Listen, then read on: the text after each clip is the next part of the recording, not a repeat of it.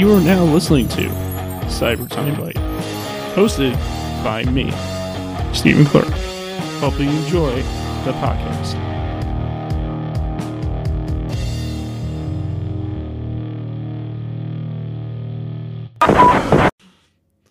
Hey there, everybody.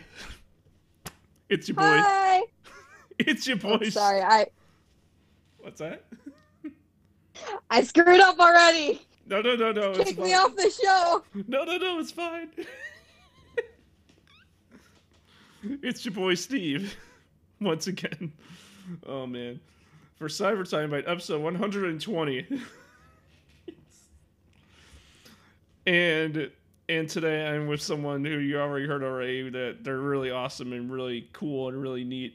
I'm here today with with hashtag Westness, not West, not not West Nesquik because that'd be weird.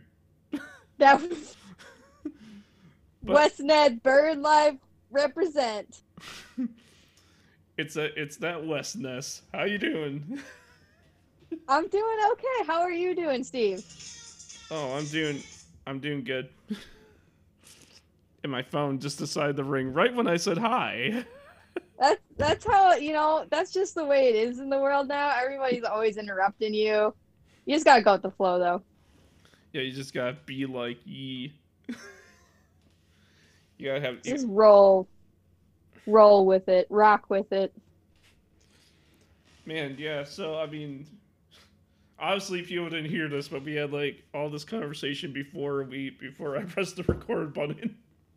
Yeah, no, I if I had known that this was what we were, we were just gonna be chatting or whatever, like we could have just started recording from the start because like I feel like I've already used up all my good material at this point. So now I guess you know, y'all are getting the B track, No, but no, I'll I'll I'll try my best to rally, bring it back. yeah, I mean it, it will all come full circle anyway, I feel. I mean Okay, that's good. That's good. But uh, but but th- something I do want to ask is that like you know, co- you're obviously you're a cosplayer, obviously. If Yep. I Yep. Yep. what um, where did it start for you? Like, where's this? What's your story?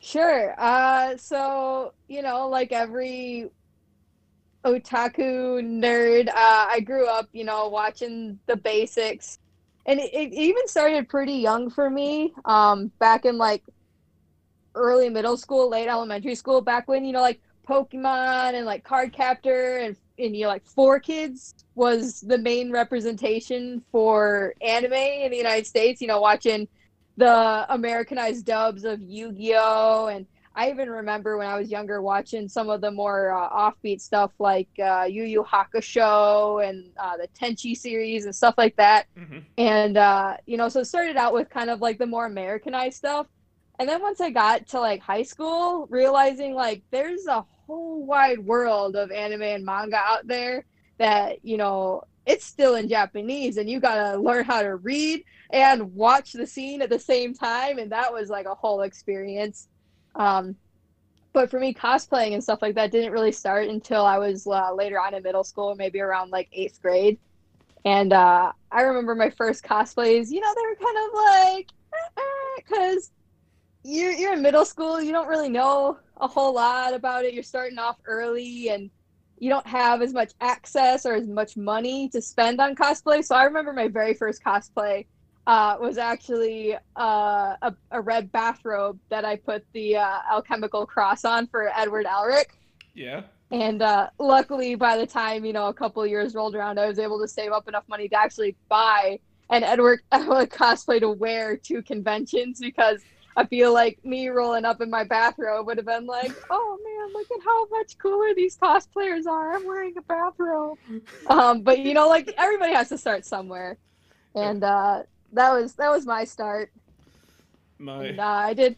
I think shortly after that, I did like a pretty, pretty standard Maka Albarn costume, which, uh, you know, it's pretty easy to get a, a plaid skirt and a black jacket and a scythe around Halloween time. So that was kind of also, you know, pretty basic.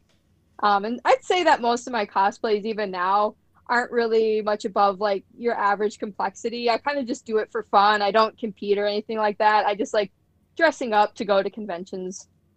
yeah, I mean I mean your your start is a lot better than like my my start in the cosplay world. Oh no.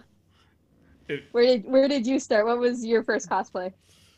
So, so the first time, so okay, so the, so the story is is basically like my very first convention I ever went to was in 2015 because before then, like in like 2014 and below, I only thought there was the RV convention, and I thought like there's Oh no. I, and, I, and I thought like, oh, there's there's these nerdy cosplay comic conventions, and that and I was like, I was like, I want to go to this, and so. And so I learned about cosplay while looking that up, and I was like, "Oh, there's this thing called cosplay. You could actually dress up more than Halloween." and, and so, uh, so I was like, "Okay, cool." I, and at the time, I was a really huge Adventure Time fan, and I still am. Oh. But at, the, mhm. but at the time, I was huge, and I was like, I like Marshall Lee. I'm gonna be him.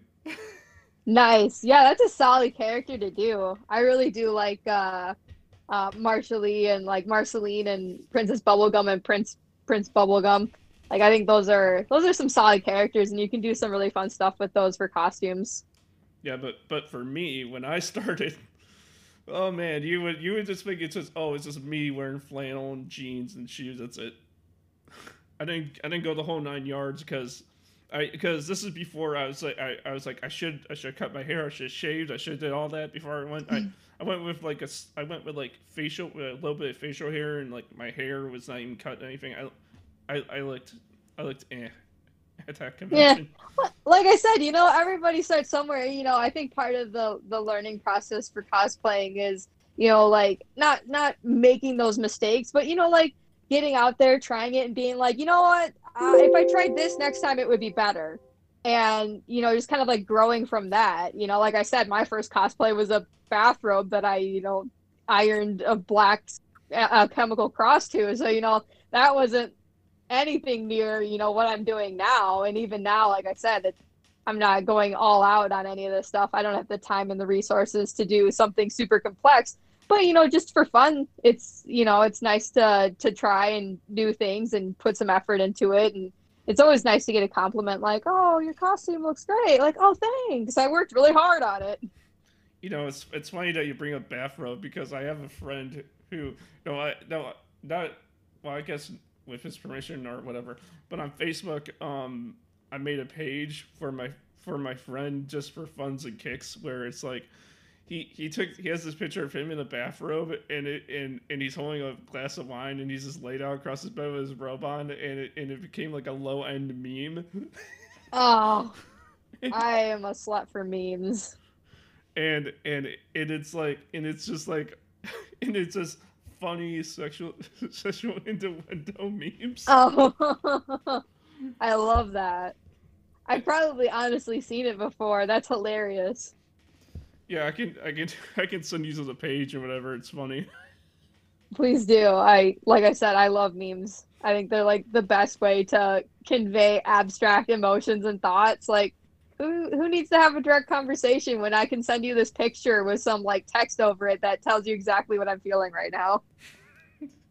It's like like when like when like when your boy comes comes in with the anime shirt and, and they think they're like this. yes. Oh man, I love it. Me- memes are good when they're good. Meme- memes are good when they're good. Memes are good when they're bad. You know, like I, you really have to try hard to come up with a meme that's not good. yeah, like like like there's uh I can't there's so there's so many out there I can't even think of one off the top of my head because there's so many out there. I nah, my favorite is like there's a, a page on Facebook or whatever that's like radical blur makes everything funny. And it's true. Like it's it's just a bunch of people posting images of things that they put radical blur on. And like I can spend hours like scrolling through it and every single one of them is hilarious. Even if it's just like a picture of a lemon with radical blur on. Like why is it funny? I don't know, but it is because in the context of the meme, like that's the joke. Yeah, I I that that's that's I love it. Like it, even if it's you know hit or miss with somebody, like you can make an, a meme and somebody in the world is gonna think that's the funniest or most relatable thing ever. And you know it doesn't have to apply to that wide audience. as long as a couple of people like look at it and go, yeah, yeah, I get that. Speaking no, speaking of memes, I'm not saying that the cosplay you did when I saw you was a meme because it's literally something that you love, but like, um... no, it was honestly it is a meme, and uh, I I won't even hide it. So for for the people who don't know, uh, the cosplay he's referring to is I I've done the kind of like a Lolita style of a Detective Pikachu with you know like the hat with the ears and then like a cloak and uh, a skirt and all that stuff and kind of like the Sherlock Holmes style. And uh, I actually so it it was kind of a collaboration uh, pieced together from like you know either things that I bought or made. And uh, a friend of mine who did the skirt and the cape for me, uh, she's uh, or I'm sorry, they're Blood Moon Fairy on uh, Instagram, and uh, when I pitched the idea to them that I wanted to do a Detective Pikachu Lolita style cosplay, they were like, "No, I hate this. This idea is cursed, and I'm not going to help you with this." and like the longer, like the more like memes and stuff I posted about the movie, and you know like how persistent i became and like i'm doing this cosplay like look at this vest i've got for this cosplay look at these stockings i got for this cosplay look i bought the stupid hat with the ears i'm doing this cosplay finally they were like all right we're doing cosplay and I remember at one point they sent me a link about, you know, like how well Detective Pikachu was doing in the box office. And I was like, I remember when I first pitched the idea to you of doing a Detective Pikachu cosplay and you refused. And I'm like, look at you now, super excited about how well this movie is doing. And they were like, yeah, it's because of you. And at honestly, the last time I talked to them, I don't even think that they've seen the movie. I think that they were just so on board with the idea of me dressing up in this like stupid Detective Pikachu cosplay and being like, all right, we're making this happen. so at first they're just like, no, not happening. And then they see, and, and then the movie gets popular and they're like, okay, fine. the thing is, is like, even from the start, that movie had incredible traction. I mean, you know, it had the the younger generation of Pokemon fans and you know the older generation of Pokemon fans that remember going to see you know the movie in theaters because if I'm not mistaken, I think this is like the first theatrical release Pokemon has had in the United States, at least widespread, since the first movie came out. And so I think a lot of the older fans were like looking for that nostalgia, going to the movie theater, seeing Pokemon on the big screen. And plus, you know, you have all the younger kids who are playing, you know, Let's Go and all that stuff and being like, ah, I want to see Pokemon. And, you know, I think it was a decent movie enough to that, like, I, I saw it twice opening weekend. Um, and then once more in theaters and bought it on DVD when it came out. You know, it just, I, I originally was of the camp that wanted Danny DeVito to to voice Detective Pikachu. But um, you know, I I'm not mad with the choices that they made in that movie. I I love that movie. Yeah, because um, I I think there's just wasn't there three Pokemon movies? There's Pokemon the first movie. There's Pokemon. Mm-hmm. I forget what the second movie is called. Then wasn't there Pokemon 2000? The, the so there was the first Pokemon movie. There was Pokemon 2000, but like they've made so many Pokemon movies throughout the years. Like I'm sure they're up to like 10, 20 something or another. But like the, the thing is is they don't get the same treatment as that first movie did. You know, back when the first movie came out, that was when Pokemon was just like absolutely huge in America. And I'm not saying it's not huge in America right now, but I like it was the 90s, you know, everybody was immersed in Pokemon and so they released it in theaters. And so, you know, they've got Pokemon 2000 and Pokemon, whatever the third one was called, and Pokemon Forever and Pokemon Heroes. And they just keep releasing and releasing them, but they're straight to, you know, DVD or streaming now. And uh, none of them have been theatrical releases until Detective Pikachu came out, which I honestly don't think it would have gotten the same treatment if they had released it to, you know, straight to DVD or streaming um, as they have with other movies. And honestly, this one did deserve it was a, a full theatrical experience. You know, it wasn't just some, you know, extended Pokemon show that they, you know, three three shows worth of, of content in one movie. No, this was a cinematic experience. Did um wait wait remember when Digimon used to be the biggest competitor to Pokemon and then Pokemon just crushed yes. it? So I actually had a conversation with uh, my childhood best friend the other day uh, about you know Pokemon versus Digimon, and you know we were saying yeah Pokemon has the popularity. You know they the games are better, uh, the cards are you know they have more traction, but in terms of like the show and the animation, I think we both agreed that Digimon and the animation style and the like the just the the weight behind the animation definitely held out so much better for Digimon than it did for Pokemon. I mean, I like the newer style of the animation that they're going with for Pokemon and like, you know, the Sun and Moon and the new movies and stuff like that. But Digimon is definitely more sophisticated in its animation than Pokemon. I mean, I mean, I'll, I'll, I'll say this. I, I always say this, but I'm more like Digimon over Pokemon personally. and you know, like that's the thing is, a lot of you you have that split. You know, and there's not like there's not very many people who are like I love Pokemon just as much as I love Digimon, and I feel like I might be one of the few people just because I can agree that yeah, you know, Pokemon definitely has more widespread popularity but in terms of like the content and the animation, I, I just I think that Digimon is superior to Pokemon in that sense at least. But Pokemon does have the games, which I don't know when the last time Digimon released a game was, but I can tell you it definitely wasn't as popular as any of the Pokemon games have ever been. Did uh did you did you actually end up like going to like FYE or Amazon as we were talking about earlier? and and and and, and ended up uh, ended up buying all the uh, the Pokemon series in their complete series sets and the Digimon ones because they because they I think they released like every single Digimon and Pokemon series that was ever made on DVD complete by this point. I think. Um, I have not. Uh, mostly because at my current house, I don't actually even have a DVD player we I rely so heavily on streaming at this point that like I they, I just don't have a disk drive. Like even my laptop doesn't even have a disk drive in it. I would have to like go out and buy a separate DVD disk drive to like hook up to my TV to watch anything on DVD. But but if you but but if you could, would you? oh yeah, absolutely. Uh, my so the friend that I was talking about, um, she she actually lives in Virginia for work and comes back. She's a teacher, so she comes back to visit every year during the summertime when she's off of work.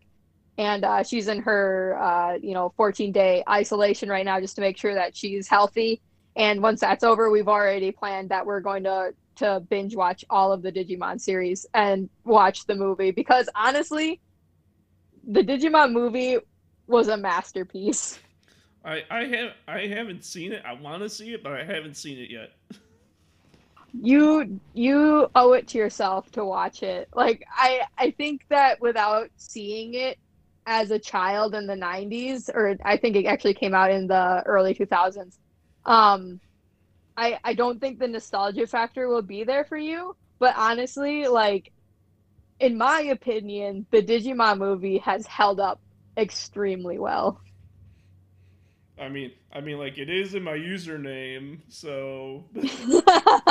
exactly, but no, I I love the Digimon movie. I think that, I, and I, I won't say that I don't like select uh, Pokemon movies because you know I the first movie of course is iconic. The second movie was one of my favorites for a very long time, but I just I don't think that the Pokemon movies have the same feel that the Digimon movie did which you know like i said there's there's very heavy differences between pokemon and digimon but the digimon movie you know the soundtrack iconic. I still have the entire digimon soundtrack on my ipod. Like it's just it's such an experience that takes you back to like your childhood and everything that was important and relevant and popular in your childhood. And i think that that's part of the reason why i think it's held up so well is that it's just kind of like a little trip down memory lane to like watching it for the first time, watching it for the tenth time, and you know, just remembering when things were better when you were younger. Yeah, it was. I mean, I mean, like it's not. I mean, Digimon just. I mean, it's not just Digimon that does that for me. He that does. No. That kicks it back for me. I mean, like, I know this is gonna sound weird, but the Weather Channel does that for me too. I mean, you know, if you watch the Weather Channel a lot when you were younger, and that's something that you connect to, like, sure, yeah. I mean, I mean, like, uh, and before I before I forget, did, did you see that meme on Facebook? I think it was of like how to confuse a '90s kid and it was the Digimon theme with the Pokemon characters. Yes. or like they, they do it too with like um you know, they mix it up with Dragon Ball Z and Naruto or whatever. And they just it, there's just so many things that you can do with even just, you know, iconic anime from the 90s and even, you know, nowadays. And I was just having a conversation the other day about the difference between the mainstream anime like that the um, mainstream anime nowadays I, I don't think has as much creativity and originality as mainstream anime did back in the day um, yeah. you know i i really like uh, the series my hero academia but i don't think that it has the same feel to it as some of the more you know older mainstream animes like bleach and naruto and stuff like that um, Full Metal Alchemist, obviously, you know, was so iconic that they rebooted it to do a more true to the manga adaptation of it. And you know, like I I like My Hero Academia, but I don't think it has the same feel, and I don't think it has the same originality as some of that older stuff. And I think that younger um, anime fans would benefit from going back and watching some of those older series. You know, even like obviously Sailor Moon is so iconic that they've rebooted it like several times. Um, and you know, some of the reboots are great. You know, I love the the newer animation styles and stuff like that, but you just don't get the same feel as you do from watching like the originals. Yeah, especially the DiC dub, if you can find that. Yes. Oh my gosh. So, um, my childhood friend, the one who's visiting from Virginia, we both grew up watching like Cardcaptors and stuff like that and um, when Cardcaptors first came to like streaming sites like uh, you know Crunchyroll and Netflix and stuff like that, um, I watched the I watched the original version that they put on the streaming, and I remember freaking out and being like, "Oh my god, what is this opening? I've never seen this opening before." And then realizing like it was the original opening from like the Japanese version, and being like, like how did we get something so different from this? I still remember like the the Clow card rap that they did at the beginning, listing off all of the different Clow cards. And then literally like a month later, my friend messaged me and was like, "I'm watching uh, Cardcaptor Sakura on Netflix right now, and what is this OP?" And I'm like, "It's the Japanese version, isn't it wild?" I never. Because I mean, we we grew up watching Cardcaptors like on on the television you know on basic cable when it first came to america and didn't think anything of the fact that they rapped the clow cards for the opening series or you know the opening sequence and being like oh yeah they definitely rapped that in japan where it came from you know like we were too young to think like it would be any different here in america than it is in japan and like you know 10, 15 years later, you're like, holy shit, everything I knew and grew up with was a lie. I mean, I mean, like, I mean, like, I never seen card Cardcaptor because I was in the Beyblade. oh, I love Beyblade.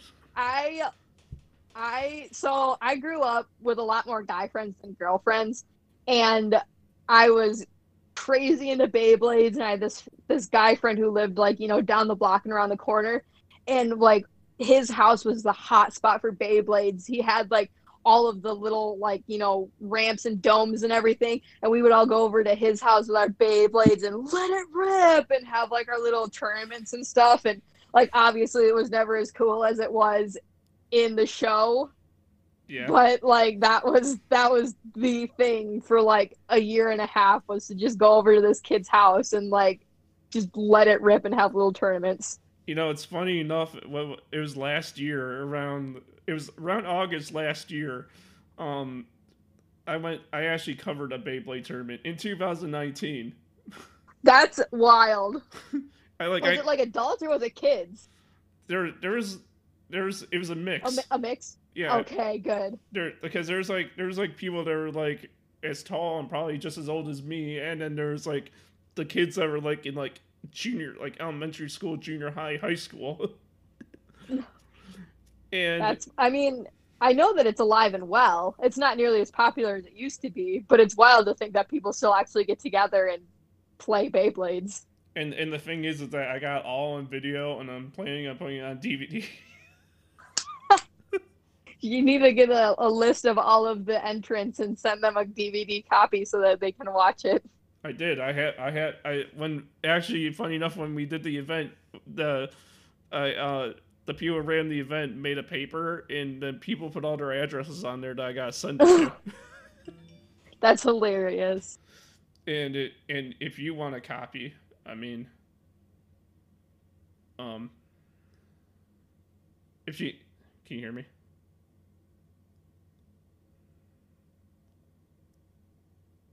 obviously we can't we can see how you know important these newer series are to them but i think that with that nostalgia that we have for all of our series it's kind of hard to have the same feel for it and just thinking like ahead you know 50 years even you know 10 15 y- there's going to be a whole nother wave a whole nother generation of anime lovers who don't understand what we grew up with and don't understand what the children are growing up with nowadays.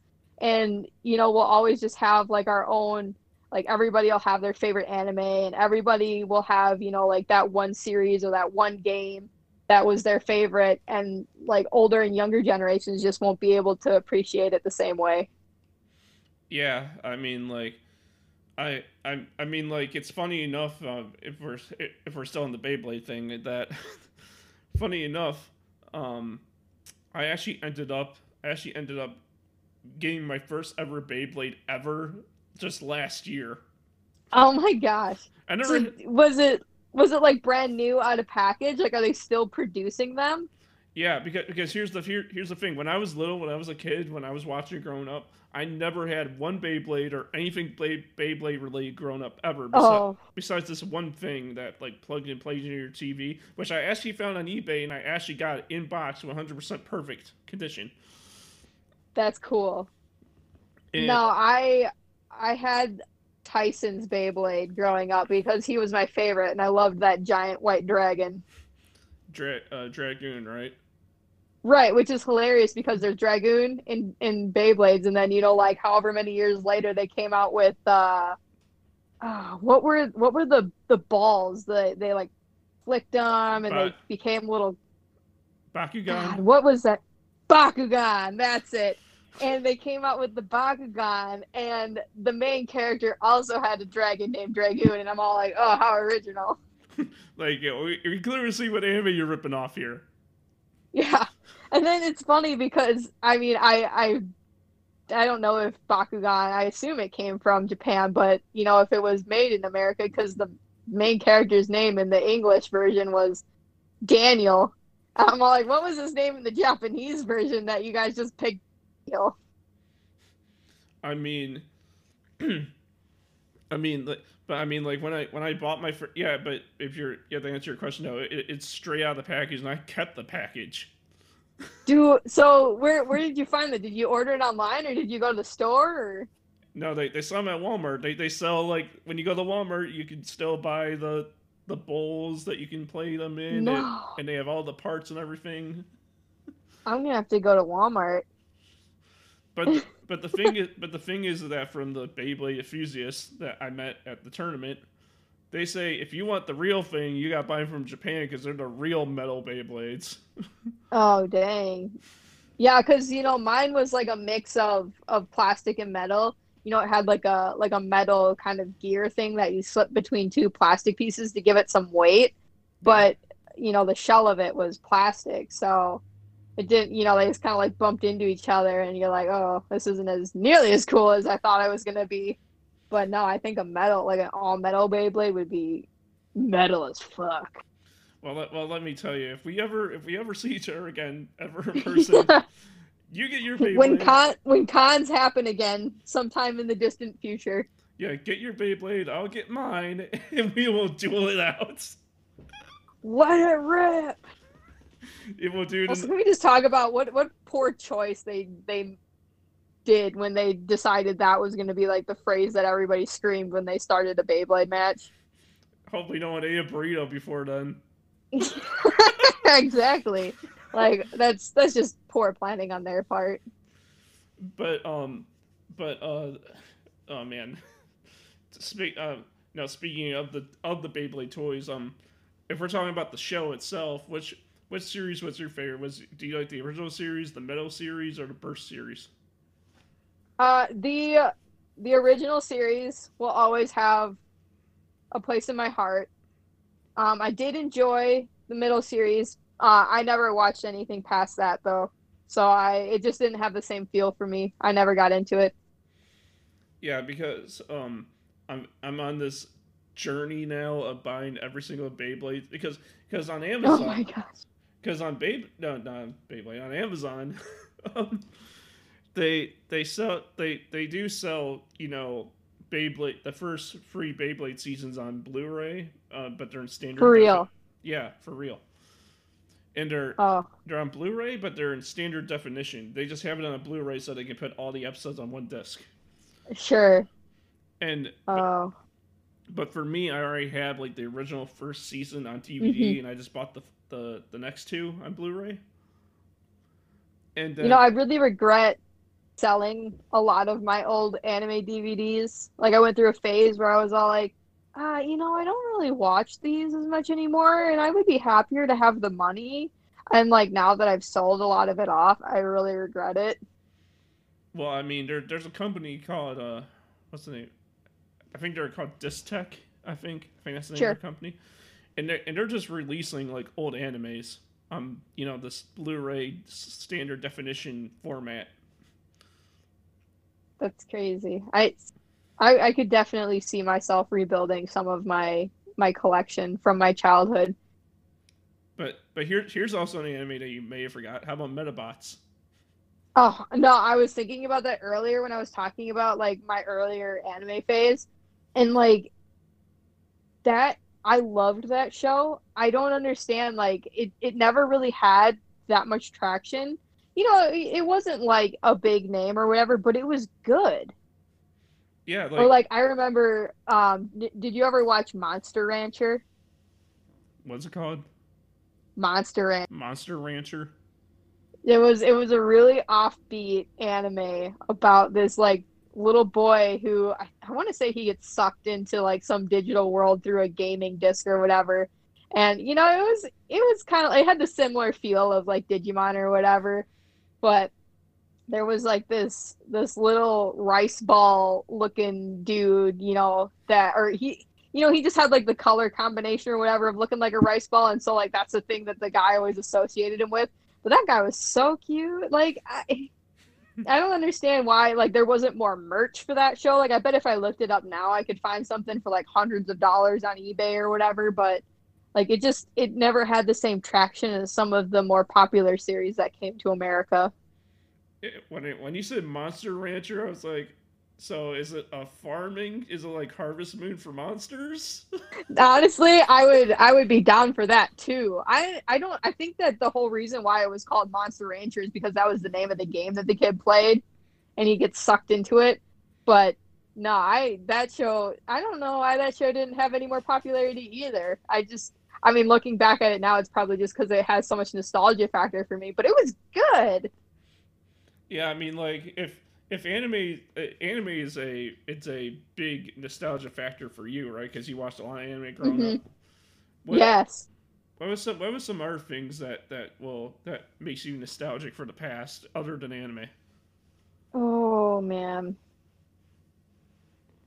I mean, I I grew up in like, you know, the late 90s, early 2000s, so, you know, just a lot of those stereotypical 90 things. Like I feel like hit clips, I don't know why that was a thing that was so cool. I guess, you know, because that was the intermediate between having like a CD Walkman and having an MP3 player, but like having all those stupid little microchips that hung off the little keychain of this tiny little player with one little headphone, like that was the coolest thing ever. If you had hit clips and you sat there and you you know traded like, oh, I'll trade you this song for that song, like that just brings me back. Like thinking thinking like looking at you know MP3 players and like you know your phones now with MP3 player capability and thinking like at one point in time like that was the height of music technology is hilarious to me. Yeah, but the I, I never had that growing up, but I heard a lot about it and and and the thing about that thing was is that they weren't even full songs. They were just like ten seconds. No, they were just like a little clip. Cause you know they did. That's the thing is like they didn't have the technology back then. Like look at look at our like like SD cards now, like our little mini SD cards, and like how much you can store on that. And the fact that they couldn't even fit one whole song on this like you know little half inch by half inch square. You could play like thirty seconds of a song. You're like, yeah, this is my jam. Oh wait, it's over. I mean, I mean now, I mean nowadays you can get like something half that size and will hold a lot more.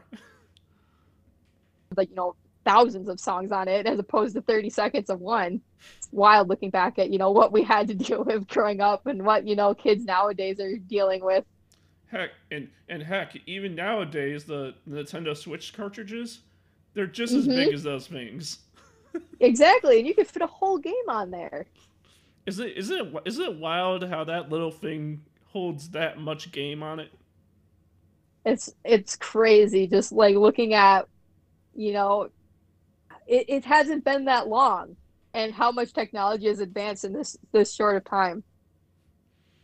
Yeah, I mean like I mean like now now they're making foldable touchscreen phones. Like they're Yes. They're going back to I don't know if I could ever get on board with that. I just I it's too much for me.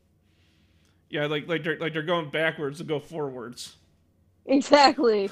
Like I had a flip phone at one point. I had a you know the one with the sliding keyboard. Like oh, and then going back to that, like it took me forever to to want to move on to a touchscreen. Like I think there was one model of phone that was like a hybrid between a built-in keyboard and a touchscreen phone, and I wanted that one because I was like, I'm not ready to give up my physical keyboard yet. I don't think I can do a touchscreen.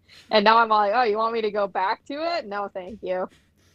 What um what uh, spe- uh, speaking of, speaking of the of that, I mean too. I mean like, I mean like, did you did you ever go through like your e- through your emo phase back in high school? Oh my god, yes. Didn't we all? Yeah, that's how we figured out about how we woke up inside. Wake me up inside. Yeah, no, I I went through that phase. Several of my friends went through that phase, and you know, like we would tell our parents, "It's not a phase, mom." and I think like only maybe one or two of my friends still actually like you know wear the goth clothes and all that stuff, and I'm like, hey, good good for you. I I couldn't keep up. I couldn't do it. What uh what what what do you remember anything from your emo phase though? oh yeah, I remember um I, I was very low key because my parents wouldn't let me do, you know, like dyeing my hair crazy colors, so I couldn't do like, you know, the scene hair or whatever and uh, they would never let me wear like the Tripp pants or the chain pants that everybody had from Hot Topic. Um, so I mostly just wore like a lot of black, and uh, I did at one point have a couple of collars. You know, I had like one with the spikes on it or whatever, and I had a chain one, and um, you know, one with like a little dangly rhinestone heart or whatever. Uh, but no, my my emo goth phase was very low key. I just I wore a lot of black and uh, tried to fit in the best I could, but my parents weren't as as lenient as some of my friends. Yeah, my um my emo phase wasn't really hardcore. It, it was just something where I like I went for like, you know, I wore the Escape the Fate shirt. Yep. and I thought I was so cool because of it. Yep. You're like looking at all the people, oh, those preps. They don't they don't understand. Yeah, like they don't understand my cool shirt and my escape the fight stuff. yep. like, no, it's uh. No, what were you gonna say? I'm sorry, I didn't mean to cut you off. Oh, I was I was gonna say, um, you know, it it back then it made sense. You know, like oh, it, everything is awful, and my black clothes represent my black inside, and like now I'm just like I'm perpetually tired and honestly a lot of my clothes are still like very black and gray but I just I I never I could never keep up with the aesthetic of it. But um but what current anime are you into like right now? Um I'm super duper excited that uh today actually I think um BNA brand new animal is coming out um dub on Netflix. I started watching it when it first came out, um, kind of like spottily online in random clips here and there. I was never able to find a, a site that actually streamed it, so I've been waiting for it to come out. And uh, I think today is the day that Netflix is debuting it, so I'm super excited about that. Um, I watched Beastars when that came out on Netflix as well. I really enjoyed that one. Um, I am catching up with My Hero Academia right now because, you know, even though, like I said, it doesn't have the same feel as a lot of the more mainstream animes did growing up, I still do think that it is a really cool series. I do enjoy watching it. And I, I think it says something about the fact that it's mainstream. You know, it's good enough that a lot of people like it. And so at first I wasn't really super into it, but now I'm trying to give it a which I kind of also had a hard time getting into Attack on Titan when that first came out. I think I watched the first episode like three times before I finally like got through it and got to like episode two and three and it started picking up and I was like, holy shit, this is awesome. So I'm kind of hoping that I'll hit a point with my hero where I'll be like, yeah, I get it now. Yeah, I mean, I mean, I, I, I, lo- I love how you're into the nostalgia like I am with like stuff. I mean, like that that's like like really awesome. I mean, you know, because there there are new series, but there was a period of time, maybe like two or three years, where like none of the newer mainstream anime really did anything for me. You know, I watched what you know people were talking about, like you know, Your Lie in April or whatever, and I was just like, you know, I just I don't feel the same connection to these characters in this series as I have with, you know, series and characters that I've watched in the past. And so, you know, there was a couple of years where I kind of, you know, took a step back from anime because I just I wasn't feeling what they were putting out. And then, you know, like the next wave started coming and I was like, okay, I can get on board with this. I like this a little bit more and uh, so during that period of time instead of focusing on you know like the new stuff that was coming out i went back and rewatched a lot of the old series that i enjoyed when i was younger and uh, you know watched like a lot of the reboots and stuff that they did of some of those more popular series and kind of you know like went back to my roots a little bit. And now i'm finally starting to get more into the mainstream anime again. And um, I guess becoming a little bit more relevant in the anime scene as opposed to just kind of like watching the same series over and over again. Yeah. The, um no no that no that's pretty cool. um but but like uh what should we call it? No, no. When we were talking, no, no. I mean, I mean, so speaking of also the anime and also, I guess the reference to your profile picture. Um, you're you're also a small farmer too. Uh, yeah. So the my profile picture on Discord is actually um, an icon that uh, I had a friend of mine draw. Um, it used to be a little bird that was dressed like 707 from um, Mystic Messenger, but then I I had the same friend of mine do a chocobo chick version of Prompto Argentum from Final Fantasy 15 mm-hmm. uh, because right now that's currently my favorite game you know, I've played other games since, but that one like really resonated with me. And Prompto Argentum is like my favorite character of all time. So I felt like I like birds, I like Prompto Argentum. He likes chocobos. I need to have this chocobo avatar of Prompto because he's the best boy. yeah. but yes, I, I did mention earlier. Um, I do have uh, four chickens, as well as six small to medium sized parrots. I really like birds. Um, my actual job is is zookeeping, and I have a um, I have a special interest in birds. So, um, most of my life is bird theme and bird related. So, so like um, what do you do with the with the with the chicken eggs?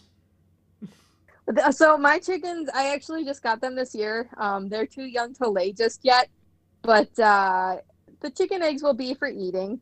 Um, at some point, I'm sure they'll they'll produce more eggs that me and my current roommates are able to eat on our own. So you know they'll probably go to like our families and stuff like that. But um, honestly, I mostly just got them because I really love chickens. I think they're hilarious. But but hey, I mean, no. On top of that, you can you can you could possibly make a few money on a few cash oh, on the side. Oh yeah. See, that's the thing is, you know, like I like I said, I have six small parrots, um, and they're fun. I love their their personalities and all that. But um, you know, like when they lay eggs, which none of mine have laid eggs in a really long time. Um, I have mostly boys right now, but uh, you know, that's not like I can't. I could eat that, but like it's a tiny little egg, and it's not really gonna do a whole lot for me. So like the chick the chickens are like an extra bonus. Like I get to have a fun bird that's hilarious to watch, and also like they give me food. Yeah, I mean, which like I'm I'm super interested in like um moving more towards self sustainability and um you know like raising my own food and you know growing my own food and stuff like that. And so this I've wanted chickens for like a really really really long time but you know at first i went away to school and i couldn't keep chickens at home and i couldn't keep them at school.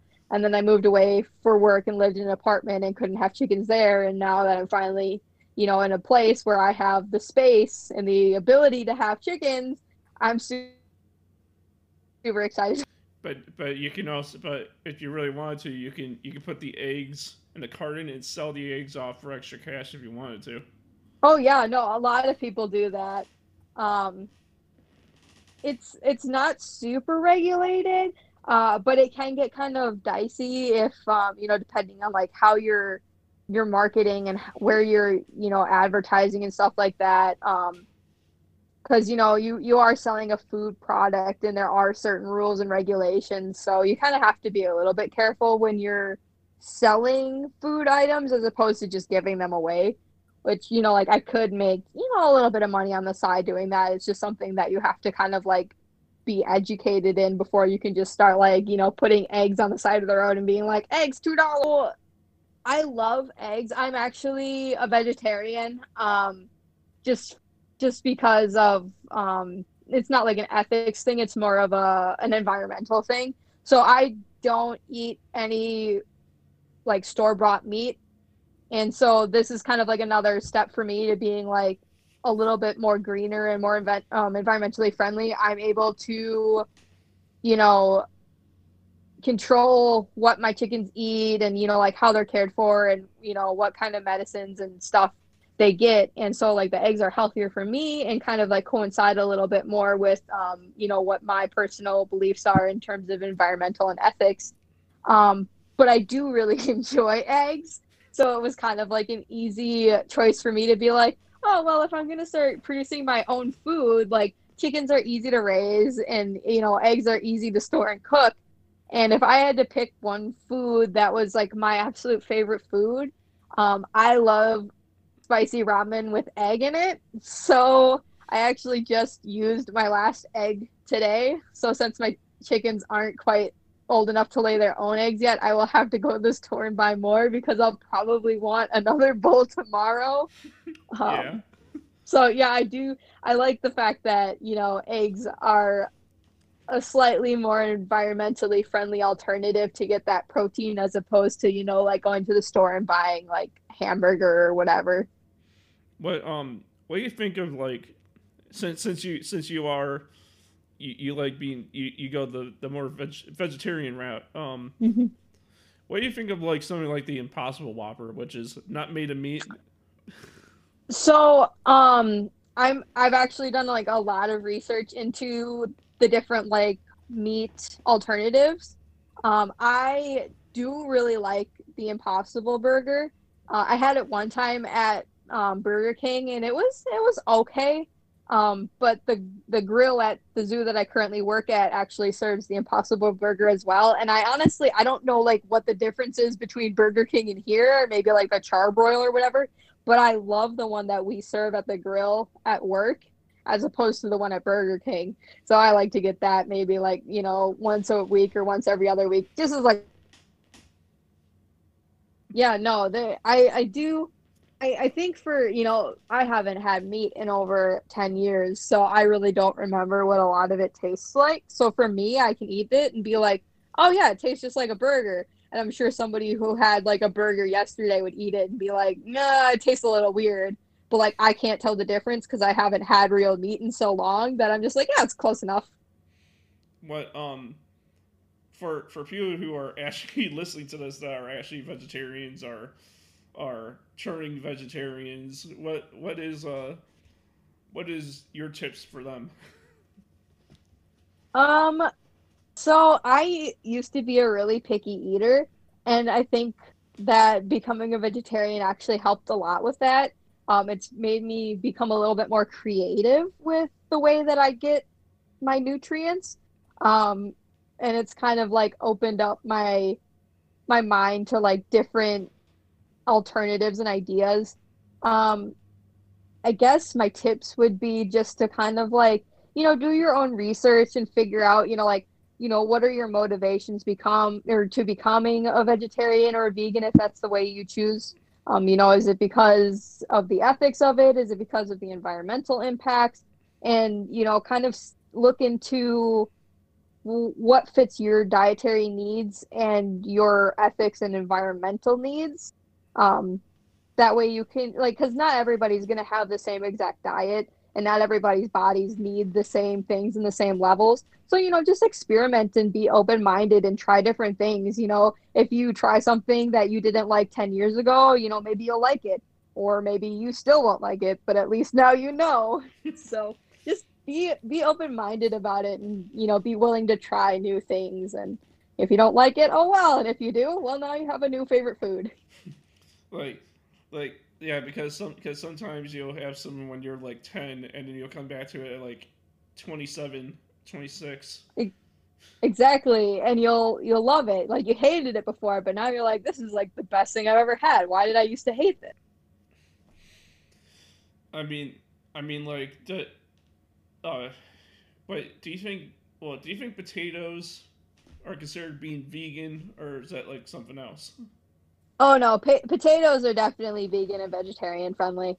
Um, but you know, it also does, like I say, depend on you know your personal, environmental, and ethics. You know, uh, if you're looking at a food that might be incredibly, you know, it, it, it it's not meat, but it might not also be environmentally friendly. You know, a lot of meat alternatives are soy based, and um, you know, growing soy, a lot of them are like monocultures, and they're not great for the the environment overall. Or you know, you get into the issues of you know GMOs and Monsanto and stuff like that. So you know, some people might be like, oh, you know, I'm vegan or vegetarian because I don't like the treatment of animals, but I'm totally, you know, um, the environmental impacts of the way that corn and soy are grown Whereas, you know, some people might be like, oh, I'm not okay with the environmental impacts of soy and corn, so I'm not going to eat, you know, like soy based meat alternative products. So, like I said, you really have to like do your own research and figure out,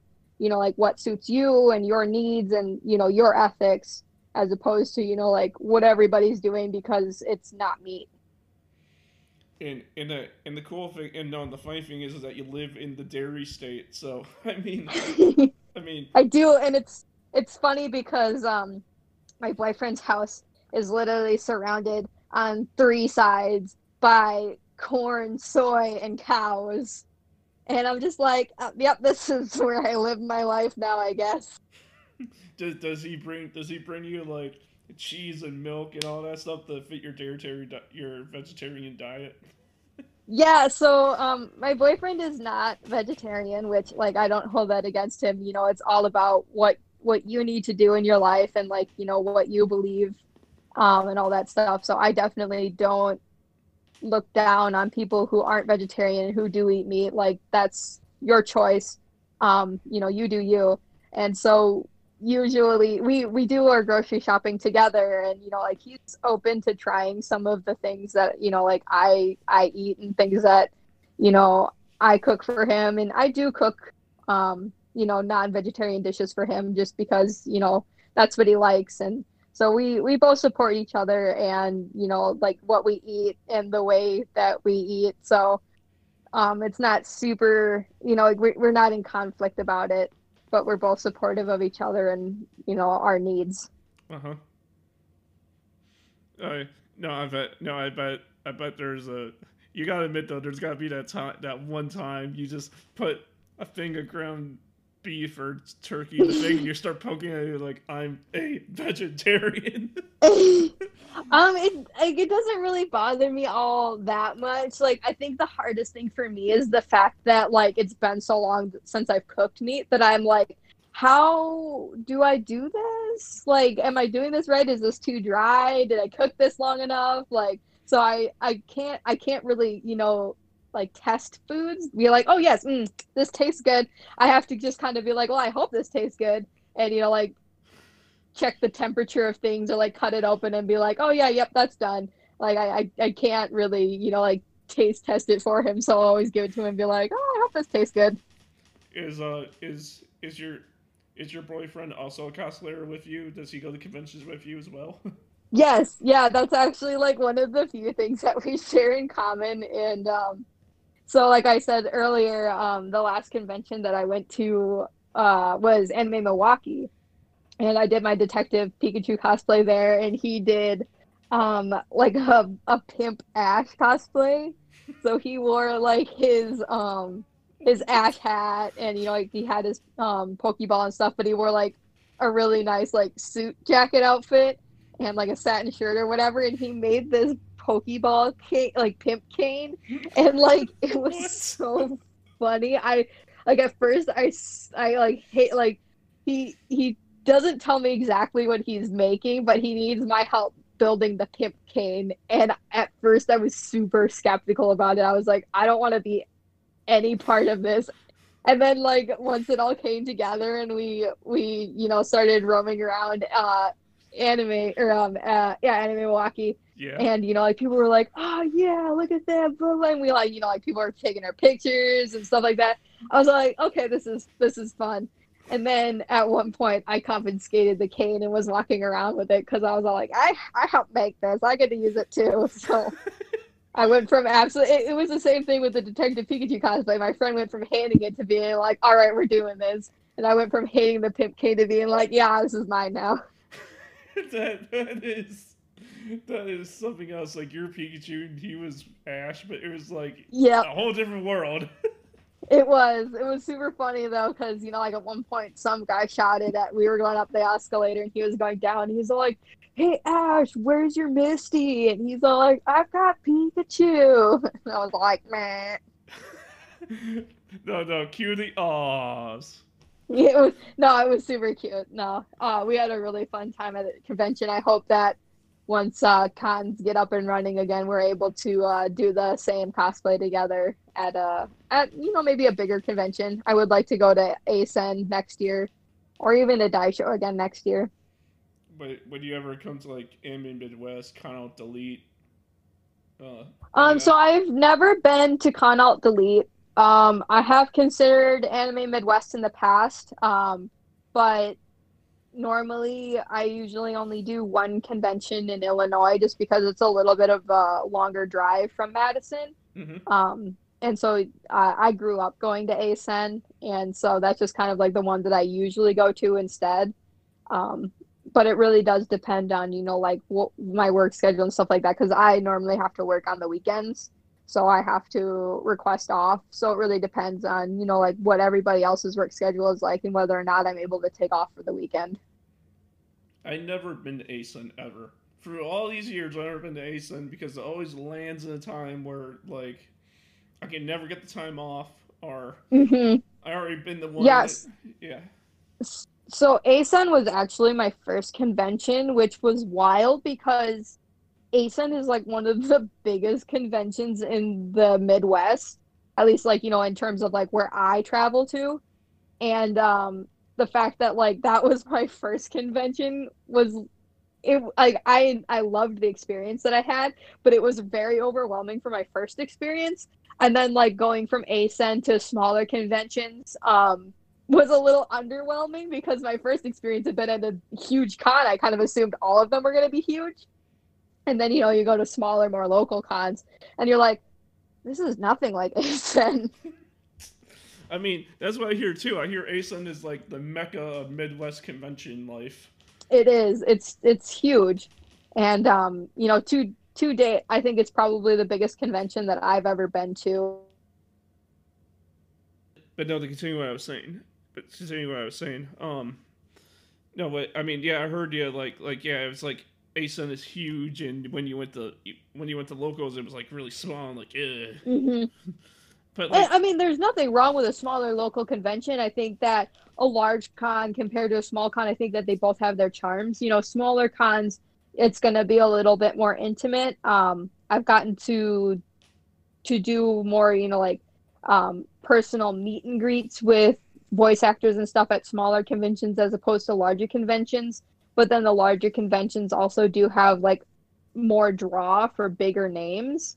So, you know, like it's good to get a mix of both, you know, small and large cons. Um, I so I, it was a lie when I said that I've never really traveled out of state for cons because I did forget that I went to KatsuCon uh, a couple of years ago now um, to visit my childhood friend from Virginia. I went out to visit her and we went to KatsuCon, and that's probably the biggest con I've been to. And it was really cool because you know they had a lot of draw for um, bigger names, and they had Lava come, which is a group of um, voice actors, uh, two of which are in Final Fantasy 15. So you know, we went to their panel and we did meet and greets with them, and you know, did autographs and stuff. But then just this last year, Anime Milwaukee also got lava, which I thought was crazy because Anime Milwaukee is a fraction of the size of Katsu, and they were still able to get lava there. So you know, I got an even more you know, intimate meet and greet with them and, you know, got to spend a little bit more time talking to them and, you know, enjoying their panel and stuff like that. So, like I said, you know, the, don't don't hate on small cons just because they don't always have the same draw. Like sometimes a small con can work up to some of that, you know, those bigger names. Yeah, because when when it comes when it comes to the Midwest, at least from the areas we're from, it's it's like it's like it's ACEN or C two E two. Those are both mm-hmm. huge cons, but the difference is yep. between the two is that C two E two is more well is more well rounded, and Anime Central is mm-hmm. more anime. Exactly. Yeah, and that's I've I've never been to C two E two, but it is a convention that a lot of uh, my my friends who do the con scene go to, um, and I have heard that it is you know kind of like more broad interest as opposed to ACEN obviously being anime central. It's more anime centric than you know video games or comic books or other you know nerdy aspects like that. I mean i i mean i've been going to c2e2 since i think 2016 i think. Okay. Yeah because 2015 was my first year when when i just i, I went to am what was it? Wizard world chicago. That was my very first convention ever. Mm. And that was 2015 and in 2016 was the year where it all jumped for me sure yeah no, I they did a Wizard World in Madison, and I was sorely disappointed because I think I was expecting like San Diego Comic Con in Madison, and that is not what it was at all. Yeah, I, I wasn't. I wasn't a big Wizard World. wasn't a big. I wasn't really a big fan of because I feel like it was more. It, it felt more corporate than like any than mm-hmm. like if you got to like Anime Midwest. Right, and so the thing is, is um, so we we met at Daishocon, and um, Daishocon is actually put on by uh, a student-led organization at the University of Stevens Point, and that's actually where I went to school. So for a while, I was actually part of the student organization that plans Daishocon. And so that I think really makes that convention kind of a really interesting convention because you know it's it's not like a, a big corporate team or whatever. You know it's just a bunch of people who are really enthusiastic about you know video games and anime and comic books and stuff like that getting together and like putting together this passion project and culminating in this convention which i think is so cool who know that my town would make a convention right? Ste- no, my Stevens Point, man, my town, right? That's your town? my my actual name's Steven.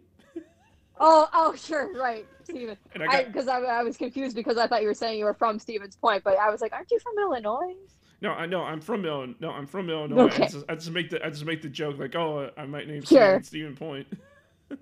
Your, your point made that, but no, it's I, it's so cool that you know it's just a, a bunch of college students like, oh, we're gonna we're gonna start a convention, and they did, and they've been wildly successful.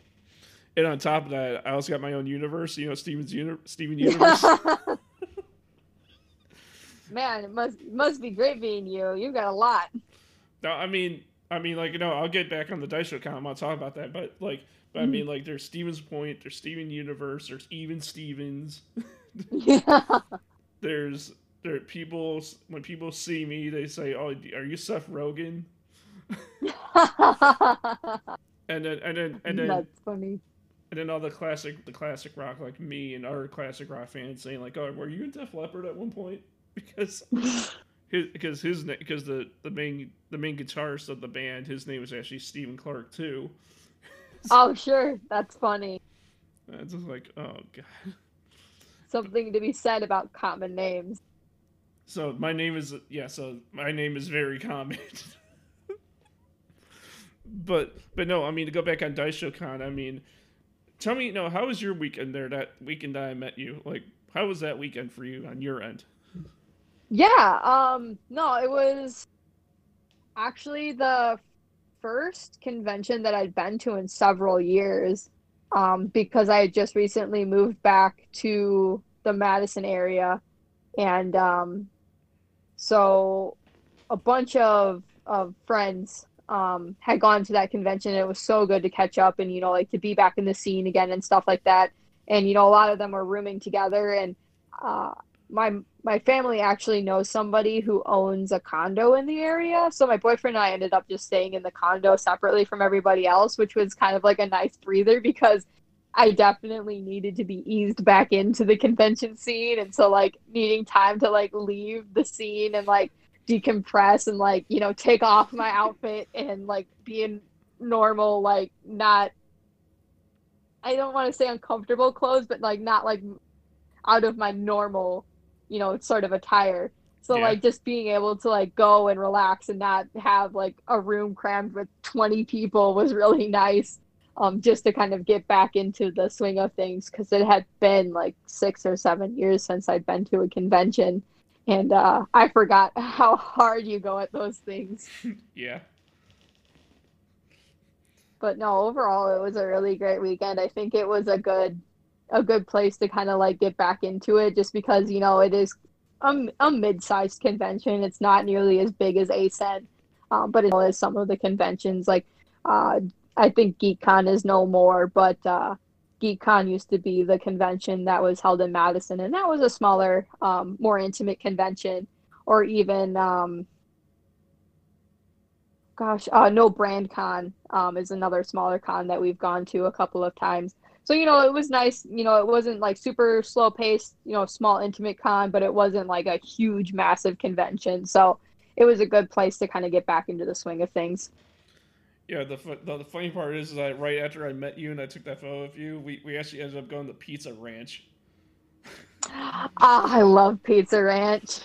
I like Pizza Ranch too. I didn't I didn't I didn't think I was gonna like it knowing I'm a Chicago kid that knows pizza well. You know? That's very true. No, but the thing about Pizza Ranches, you know, it's they got they got something for everybody. It's you know, it's a pizza buffet. It, you're you're hard you're hard off if you can't find something to eat at a pizza buffet. Then what are you even human? Yeah, exactly.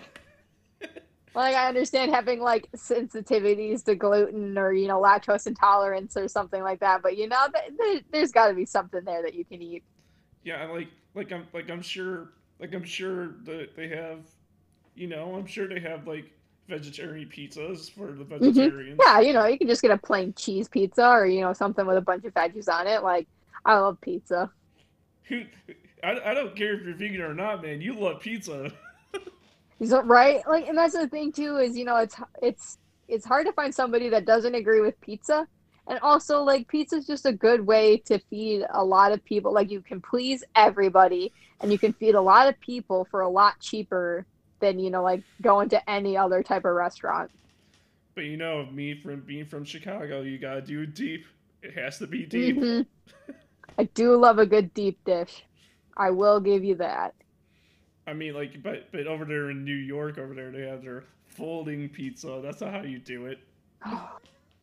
I've I've had I've had folding pizza before, and it's just it's inconvenient. It's just it's too much. It's too big. Calm down. I mean, like a pe- no a pizza. I, I know this pizza wouldn't be your be your sort of thing, but they have these pizzas called Screaming Sicilians. Mm-hmm. Yes. Mm-hmm. And they and they are and they are they're they're that, that okay symbol of your hand. if you get my drift. I get I get your drift. Yes. No, I'm I'm much like I I don't have anything against frozen pizzas, but I just I'm more of a like homemade pizza kind of person. I'm really weird in the fact that like when I'm making rather like make my pizza, I put a little sauce on there, just a little bit. Yeah. Or like I actually really like um pesto for sauce on my pizza, which everybody thinks is really weird, but I'm all like, it's still Italian. Yeah, I mean, And is pizza even really that Italian to begin with?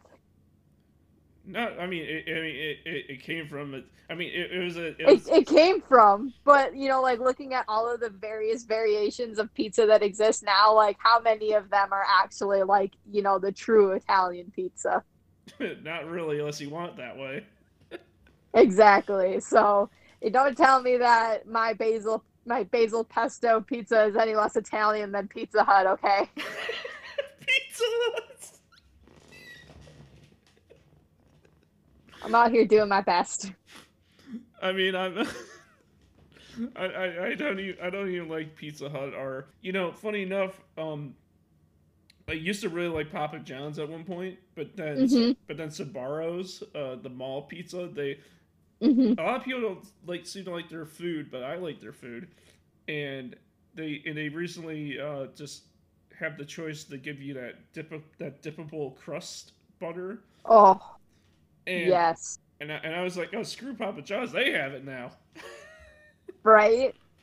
Now, I the only the, like the selling point for me for for Pizza Hut is the fact that they will stuff the crust.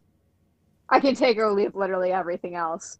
But once other places start getting on top of that stuffed crust, then we'll talk. How about bacon crust like Little Caesars did? Uh, even if I weren't vegetarian, I don't think I'd get on board with that at all. I just pizza and ba- I mean, I guess you can put bacon on pizza, but I just that's not a combination that springs to my mind. Like, you know what sounds really good right now? Pizza with bacon. I mean, I mean, like, I mean, even though even though you're vegan, I mean, like, would you would you would you still cheat a little and put a little bacon on your pizza? No, I there's definitely other options I would rather put on my pizza. But um, what do you think of anchovies on your pizza? No, no. Honestly, like my growing up, my favorite combination on pizza was pepperoni, mushrooms, and sausage. And so, like, if I were gonna cheat, it would be pepperoni, mushrooms, and sausage. That that's a that's the best cheat I ever heard. That's like that's that's a solid combination. Like, I'm sorry, I don't like anchovies. I, I love fish, but I don't like anchovies. Me And. I I'm not gonna hate on anybody who wants to put pineapple on their pizza, but that is not for me. I will pass. Thank you though. no, I mean, I I'm not I'm not a fan of anchovies or pine- pineapple on my pizza either. But supposedly the meme going around is like pineapple on pizza is not bad. The internet just wants you to hate it. it's I just I don't know if it's because like because I like the like I like different savory, sweet, salty combinations. So I don't know if it's just the fact that I'm not really a huge fan of pineapple to begin with, or you know, like I don't like warm fruit, or what it is. But just like I don't care for the combination of pineapple on pizza, and I never will. And I'm not going to hate on anybody who does, but also don't hate on me because this is the way that I'm living my life right now. I mean, like, I'm. I mean, like, I. I, I mean, like I really, I really like you know pizzas when they get unique. I mean, like you know, hmm I mean, I do like you know. Well, like I said, I like basil or you know pesto for the sauce. Like that's you know that's not traditional pizza. I love a unique pizza. P- pineapple, no. well, uh, what, what's your favorite kind of like uh, a pasta? Like, like what's your favorite kind of pasta? What shape? Ooh, oh, um, it's definitely a toss up between bow ties and the the mini shells. I like the mostaccioli and the wheels. The wheels are fun. The wheels are fun. I also like um cavatappi, like the the the spinny um tube noodles. Those are fun too. Yeah, and the and how about the twisty the twisty ones? Yes. Yeah. That's a good pasta salad pasta right there. See, that's the thing is like I guess, you know, I, I when somebody asks me like, "Oh, what's your favorite kind of pasta?" I guess it really depends on what the application of the pasta is. You know, I feel like different pastas are better suited for different sauces or different dishes. So it really depends on like what you're making, I guess. Yeah, it is for someone like you who who's on the, who's on your vegetarian diet. They do make pasta now made with diff- that are made differently for like more vegan needs. It's gonna be a tagline for this episode. Uh, episode 120. Can't handle the sauce. yes. But but no, I mean, but no, like but like I was saying, you probably answered it, but you but I didn't hear it. But um, obviously they you know they make pasta too that's made out of different things for more Mhm. vegan friendly people. Yeah, no, so I I think it's really great that they have like um vegan alternatives and um, alternatives for people with, you know, like gluten sensitivities and stuff like that. I'm fortunate enough that my dietary needs aren't that specific, but um I like I know there are gluten-free like actual pasta noodles, but one thing that I cannot get behind is like the vegetable noodle craze. Like I know that Noodles and Company has like zoodles, zucchini noodles that are just like they took a zucchini and they like shaved it into like long strings that look like noodles. And like it's not pasta, it's not a noodle, and I'm not going to eat it. Thank you. I mean, I mean, like, I mean, like Bird's Eye, the people who, uh, Mhm, the vegetable mhm. company, they they make microwavable like pasta, like vegetable noodles made out. I don't Or know. they they make like the the riced cauliflower or like the mashed cauliflower that's supposed to be like a healthy alternative to mashed potatoes. Yeah, they make stuff like that, and they make like pasta with sauce and all that stuff. It, it's Mhm. very, they're very small portions though, but they make them. Yes. No, and I I do like to have a few of like the the the sauced vegetable frozen things just kind of like have on hand like oh I don't really feel like cooking tonight what can I have to eat and uh like they're a good option just to have on hand but I don't know I, I just I can't get behind like passing off a vegetable as a noodle. It's not a noodle. Yeah, because because like because when I when I had you know mashed cauliflower before, you know the alternative, the mashed potatoes, and hmm they taste like they pretty much taste like mashed potatoes to me. I mean, I don't taste any difference really, personally. See, that is one thing. Like, I can't taste the difference between like fake meat and right. Like, I mean, I haven't had real meat, so I'm sure if somebody was like, "Here's a hamburger and here's a fake burger," I'd be able to tell the difference. But like, mashed potatoes are so important to who I am as a person that like if somebody gave me a bowl of mashed cauliflower, I'd just be like, "No." Where are the potatoes? Where's the starch? Where where where's my daily need of of My- of spun My potatoes. potatoes? So, do you like like tater tots and French fries and stuff like Mhm. that? I don't think you could find any iteration of potato that I wouldn't like. Like I just potatoes are so versatile. You can do anything with a potato, I bet and I love it. I bet you book it. I bet you book a trip to Idaho just to watch potatoes grow. I I'm not at the point yet where I can grow my own potatoes, but eventually I'm gonna be there and it'll be a glorious day. that day also glorious that that even, that even the sun has to say, "Well, dang, potatoes are grown today." Thank you, son, for making the potatoes happen. And then, and then and then the giant thumbs up comes out of it. Thank you, potato son. But- No, I just like I, I hope that there aren't people in the world who have sensitivity to potato because like I can I can live without a lot of things, but potatoes is is not one of them. like like like like there's like there's only 99 pro- like there's only 99 food problems and potatoes ain't one. Yes, yes, exactly. Oh man. I just I just want to let you know that we've been going for an hour and 27 minutes. And how much of that have we spent speaking about potatoes? Not Prob- enough. Probably the last 10. Not enough. not, not enough potato love in this episode. We got to talk about more.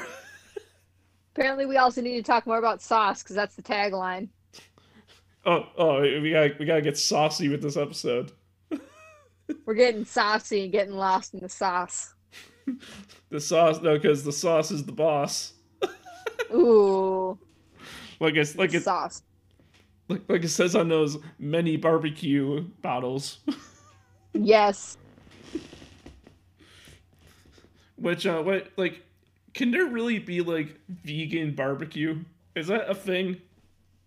Um, I'm sure that because I mean, I guess barbecue. They're really the only thing that like constituted as barbecue is like the grill, right? I guess I don't. I'm I'm not versed enough in barbecue etiquette. I'm sure that you could like barbecue a, a vegan burger or whatever and consider it barbecue. And I don't think that barbecue sauce has anything in it that a vegan couldn't have. So yeah, I'm sure that somebody out there is doing vegan barbecue. Yeah, like like like plant burgers on the grill. I, I don't Mhm. uh, vegan bratwurst. Yep. Yeah. I saw. I I don't know if it was just the specific brand that I had, but like I tried a vegan sausage, like a, a vegan Polish sausage at one point. And I just couldn't get behind it. The texture was too much for me. Yeah, you see, you see, that's the thing with the texture. When the when the mm-hmm. texture is terrible, then it's like, oh, I never want to eat this ever again. And that's that's the main issue that I found in like I've tried a lot of different meat alternatives and like the one thing that really puts me off of one specific brand is like the texture of it. Like if it's not close enough to what I remember a chicken nugget tasting like or feeling like, I just I, it's not a it's not there for me. So you know like if I if I have a, a vegan sausage or whatever and it doesn't remind me of what a brat used to feel like, then I'm just like, no, I'm not going to eat this because this isn't what I'm looking to satisfy in my life. When it, when it, when it comes to a chicken nugget craving, though, and you and obviously being vegan, you don't eat you don't eat the real thing. What what what do you go for for for a nugget craving? Yeah, so um, there's actually uh, a fake chicken nugget that I really like um, by Morningstar Farms. That, like, again, it's been 10 plus years since I've had an actual chicken nugget, so I don't remember what they actually taste like. But they're close enough for me that I'm all like, yeah, that's a nugget. And honestly, the way I treat most of my foods, again, we're circling back to the sauce, but a lot of my food is less the food and more the fact that it acts as a vessel for the sauce. So for me, as long as I have enough dipping sauce for the fake nugget, I can't even tell that it's a fake nugget anymore. I'm just like, oh yes, this is great for my barbecue sauce. Do you have, uh wait, what's your favorite sauce to dip the dip stuff in? Like, what's your favorite dipping sauce? I love spicy food, so I love any like sriracha based dipping. Like I don't think that I would go full out like I'm gonna pour sriracha on my chicken nugget, but like you know, like the sriracha mayo, that's a good dipping sauce. But also, I'm from the Midwest, so I have to also say obligatory ranch. Because ranch go good on everything. Ranch go good on French fry. Ranch go good on cheese curd. Ranch go good on pizza. I don't know about that. Ranch go good on pizza. No, Trust me. No, no, no. I ranch goes good on sound. I would never put it on my pizza. You, you got have you tried it? You just gotta try it once. But you can't put it on a Chicago pizza. You gotta go back to the pizza ranch and get some pizza and put some ranch on there. Because it's, it's in the name, Pizza Ranch. You go back to the pizza ranch and you put some ranch on your pizza and tell me that it's not good. well, next time I go to Daisho, whatever that will be, it, it obviously won't be this year, but next, Nope. next time I'm there and I go back to the Pizza Ranch, I'll do it and I'll tell you what I thought. You better. Because I'm telling you, it'll change your life. You don't think it will, but it will. Are you are you saying it's gonna be? I, I don't smoke or anything. Are you saying like when I have it, it's gonna be like like I'm gonna be seeing like images of like of like pizza and ranch combination for life? It's it's gonna it's gonna be like that scene in Ratatouille where he eats the strawberry and then he eats the cheese and then he eats the cheese and the strawberry together and there's like the lights and the music and everything. It's gonna be like that, but it's gonna be pizza and ranch. well, then well, then I then I have uh, I have some then I have uh, something to look forward to. You do have something to look forward to. We all have something to look forward to, and that's trying something new, whether it be pizza with ranch or a, a new hobby or activity or a new anime or a new food. We all have something to look forward to. Well, I mean, food wise, food wise, I have something. It's getting lo- it's it's getting lost in the sauce. getting lost in the sauce. I personally like uh I, I personally like spicy I, I like spicy mustard and honey mustard and hmm hmm uh No, I do I do like mustard for some applications, but broad spectrum, it's ranch. do do you, do you, you rather just live on the ranch? Yeah, I bet you know where Hidden Valley is. I do know where Hidden Valley is. I got the hookup. the where oh, what what sh- show tell everyone in the world then where Hidden Valley is hid, hidden at. if if I told everybody in the world where Hidden Valley is hidden, then Hidden Valley wouldn't be hidden anymore. That's that's my responsibility. It's like twi- this is like Twilight Zone stuff. Like dee dee dee. This is this is how I live my life. This is where I'm at personally. like like the ranch that ranch dough. That ranch though. Th- there should be a bottle with your face on it that just says that ranch dough. I'm I'm gonna that's my next venture is I'm gonna I'm gonna make the next like because every uh, let's be honest Hidden Valley Ranch is the best ranch it, I don't care who you are or where you're from Hidden Valley is the best ranch I'm gonna make the ranch that's better than Hidden Valley and it's gonna be called Wes's Ranch and it's gonna have my face on it and it's gonna say Dat Ranch though West Nest Ranch. yeah. If you if you if you actually do that, I would love to try it. someday it. It'd be just as good as the spork. yeah yes Because, as you know, with this podcast, the spork, I put that over like Rover. Oh, I mean, this the spork is the epitome of human ingenuity. Like we don't have much else to show the world but the spork. yeah, because it's, it's a fork and a spoon. You you can when you're having ramen, you can eat it and drink it at the same time. Like, come on. Honestly, I I've never eaten ramen with a spork, but that might be the game changer for me. That might be the game changer. It is the game changer. You're missing out so much with that. I'm gonna have to go invest in a spork now for my for my spicy ramen tomorrow. I've already had my daily allotment of ramen. I gotta wait till tomorrow. well, well, here's the thing. Um, well, here's the thing. You can, I, uh, I guess, I guess this can, uh, I, I, guess I can lead this in. Uh, is that like you get my merchandise at redbubble.com at Crash Steven Gear, where where I have Spork freaking merchandise up the wazoo, and you'll love it. I do. I love it already. Yeah, my lo- yeah my logo is pretty much a hand. A, like I had a friend draw me a hand that's green and it's a green spork, and and it literally says like uh, the hype is real. Uh, under Steven, we trust Cyber Time Bite.